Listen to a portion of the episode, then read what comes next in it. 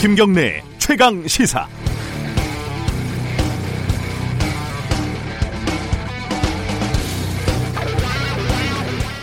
서남아시아 스, 스리랑카에서요 끔찍한 테러가 발생을 했습니다. 200명이 넘게 숨진 참극입니다. 스리랑카 성당과 호텔 등 8곳에서 벌어진 연쇄 폭탄 테러는 어제 부활절을 피로 물들였습니다. 대한민국을 비롯한 세계 주요 정상들은 애도의 뜻을 전했고 교황도 함께했습니다.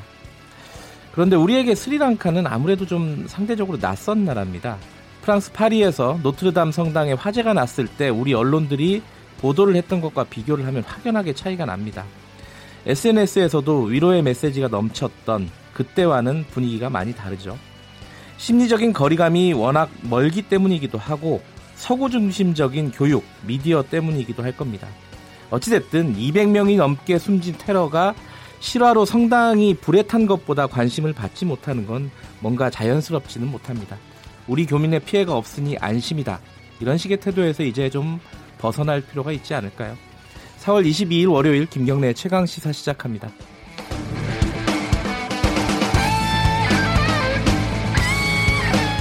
주요 뉴스 브리핑부터 시작합니다. 오늘도 고발 뉴스 민동기 기자 나와 있습니다. 안녕하세요. 안녕하십니까. 주말에 많은 일이 있었습니다. 자, 문재, 문재인 대통령이 어, 김정은 위원장에게 줄 메시지가 있다. 트럼프로부터 받은 메시지죠. 네. 뭐 이런 얘기들이 있었어요. 주말 사이에. CNN이 보도를 했는데요. 네. 문재인 대통령이 김정은 위원장에게 전달할 트럼프 미국 대통령 메시지를 가지고 있다. 이런 내용을 보도를 했습니다. 복수의 한국 외교 소식통의 말을 인용을 했는데요. 네. 이 메시지에는 현재의 방침의 중요한 내용 그리고 북미 정상회담의 긍정적인 상황으로 이어질 내용이 포함돼 있다. 뭐 이렇게 보도를 했습니다. 네. 지난 11일 워싱턴 한미 정상회담에서 이 같은 메시지를 전달이 받은 것으로 이제 관측이 되고 있는데요. 청와대 관계자는 4차 남북 정상회담이 개최가 되면 이와 관련한 메시지가 김정은 위원장에게 전달될 수 있을 것으로 보인다. 이렇게 얘기를 했습니다. 뭐 순서상으로 보면은 CNN이 보도를 했고 청와대가 확인을 한 요런 순서예요. 그렇습니다. 그러니까 뭐 이 얘기를 하고 싶었는데 마침 잘 됐다. 뭐 이런 느낌도 있고요. 어쨌든 네. 메시지가 있다는 걸 분명하게 밝힌 거죠. 그렇습니다. 그런데 이 북한 쪽에서는 또 좀 과격한 발언들이 나오네요. 그 최선희 북한 외무성 제1부상이 존 볼튼 미 백악관 국가안보보좌관에 대해서 안보보좌관이라면 두 수뇌분 사이에 제3차 수뇌회담과 관련해 어떤 취지의 대화가 오가는지 정도는 파악을 하고 말을 해도 해야 할 것이다. 이렇게 맹 비난을 했습니다. 네. 멍청해 보인다라는 그런 표현까지 등장을 했는데요. 네. 볼턴 보좌관이 지난 17일 3차 북미 정상회담에 앞서서 북한이 전략적 결단을 해, 아, 했다는 건 진정한 징후가 필요하다.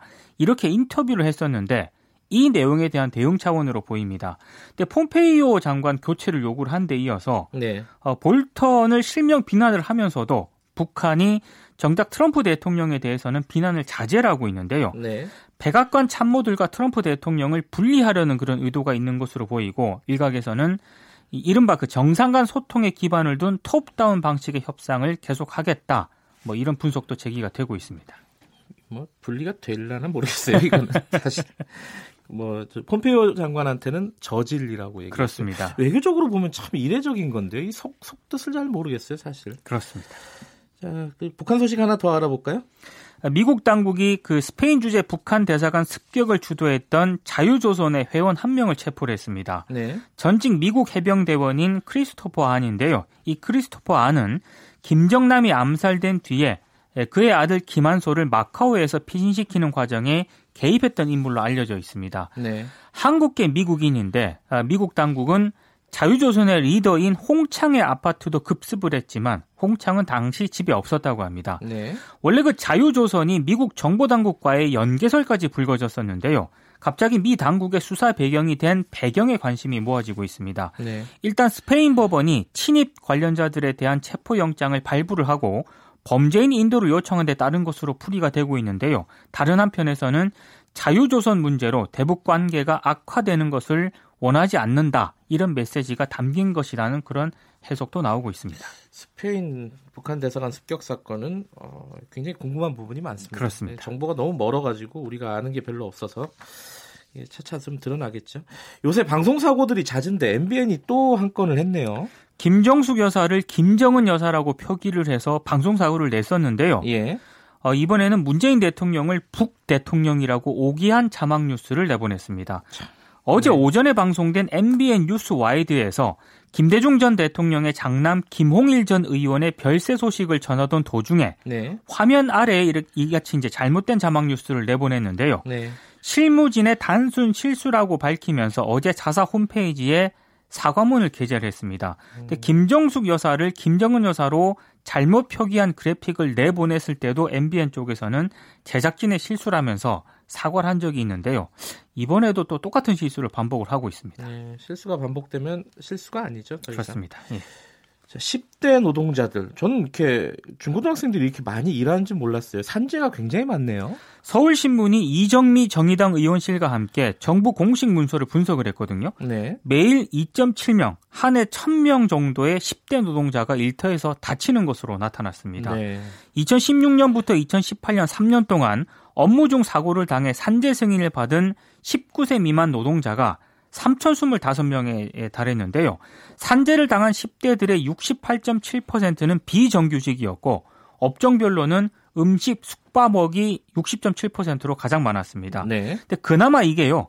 제도를 알아가지고 공식 보상받은 10대 수가 이 정도고요. 아까 만 명이라고 한 게요. 그렇습니다. 예. 현실에서는 훨씬 더 많은 청소년들이 일하다가 다치고도 제대로 된 보상조차 받지 못하는 것으로 추정이 되고 있습니다. 네. 위법 행위라든가 갑질을 경험한 10대 노동자는 더 많았는데요. 서울신문이 입수한 서울교육청의 노동인권 실태 조사를 보니까 어, 서울 시내 중고등학생의 15.9%는 아르바이트 경험이 있었는데 네. 이 가운데 47.8%가 노동인권을 침해를 당했습니다. 뭐 37.1%는 근로계약서조차 쓰지 않았고요. 임금 체불, 초과 근무 수당 미지급, 주휴수당 미지급, 뭐 이런 것들을 겪은 것으로 조사가 됐습니다. 예. 특히 웨딩홀 뷔페라든가 배달 대행업체 등에서는 10대를 개인, 개인 사업자 형태로 고용하고 있다고 하는데요. 청소년을 유령 노동자로 고용을 해서 뭐 보호 법령이라든가 제도를 교모히 피해가려는 꼼수로 풀이가 되고 있습니다. 아무래도 학생들은 맘대로 해도 된다. 애들이니까 이런 인식들도 많은 것 같아요. 그렇습니다. 자, 교과서, 이거 방송 만들 때 노동자들이 굉장히 장시간 노동에 시달린다 이런 얘기도 있었는데 교과서 만들 때도 비슷한 문제가 있었네요. 그 교학사 교과서가 근로기준법을 위반한 채 만들어지고 있다는 주장이 제기가 됐습니다. 네. 노동시민단체인 직장갑질 119가 교학사 초등학교 교과서와 방송 교재를 만드는 공장에서 파견업체가 근로기준법을 위반한 사례가 접수됐다고 밝혔는데요. 네. 교학사는 최근 노무현 전 대통령을 비하하는 합성 사진을 교재에 써서 무리를 일으키기도 했습니다. 직장 갑질 119에 따르면 이 파견 업체는 파견 노동자 임금의 20에서 24%를 떼먹었다고 하는데요. 네. 근로계약서를 체결하지 않고 최장 노동 시간인 주 68시간도 지키지 않았고 점심 시간을 40분만 부여를 하고요. 그 중에서도 15분만 사용하게 한 것으로 나타났습니다. 아, 직장갑질 119의 도움을 받아서 노동청에 신고를 한 대학생 박모, 박모 씨와 동료 김모 씨는 지난 9일에야 체불임금 전액을 돌려받았는데요.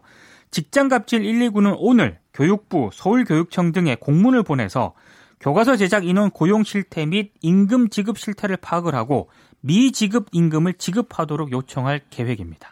네, 하나만 더 알아볼까요? 마약 투약 혐의를 받고 해외에 체류하던 고 정주영 명, 현대그룹 명예회장의 손자가 어제 인천공항에서 체포가 됐습니다. 네. 지난해 서울 자신의 집에서 과거 해외 유학 시절 알게 된 마약 공급책 이모 씨로부터 대마를 세 차례 구입을 해서 함께 흡입한 혐의를 받고 있는데요. 그리고 이달 초 구속된 SK그룹 일가 3세인 최모 씨와도 한 차례 함께 대마를 흡연한 혐의도 받고 있습니다. 경찰은 정 씨의 모발 등을 채취를 해서 국립과학수사연구원에 정밀 검사를 의뢰할 예정인데요.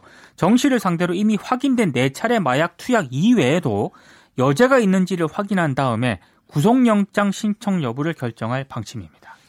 재벌 3세들이 이렇게 교류들이 서로 있군요. 굉장히 많은 것 같습니다. 마약으로 교류를 해서 그렇지. 어쨌든 어, 스포츠 소식이 하나 있는데 이건 나중에 스포츠 뉴스에서 따라 알아, 보겠습니다 네. 오늘 고맙습니다. 고맙습니다. 뉴스 브리핑 고발뉴스 민동기 기자였습니다. KBS 일라디오 김경래 최강 시사 듣고 계신 지금 시각은 7시 35분입니다.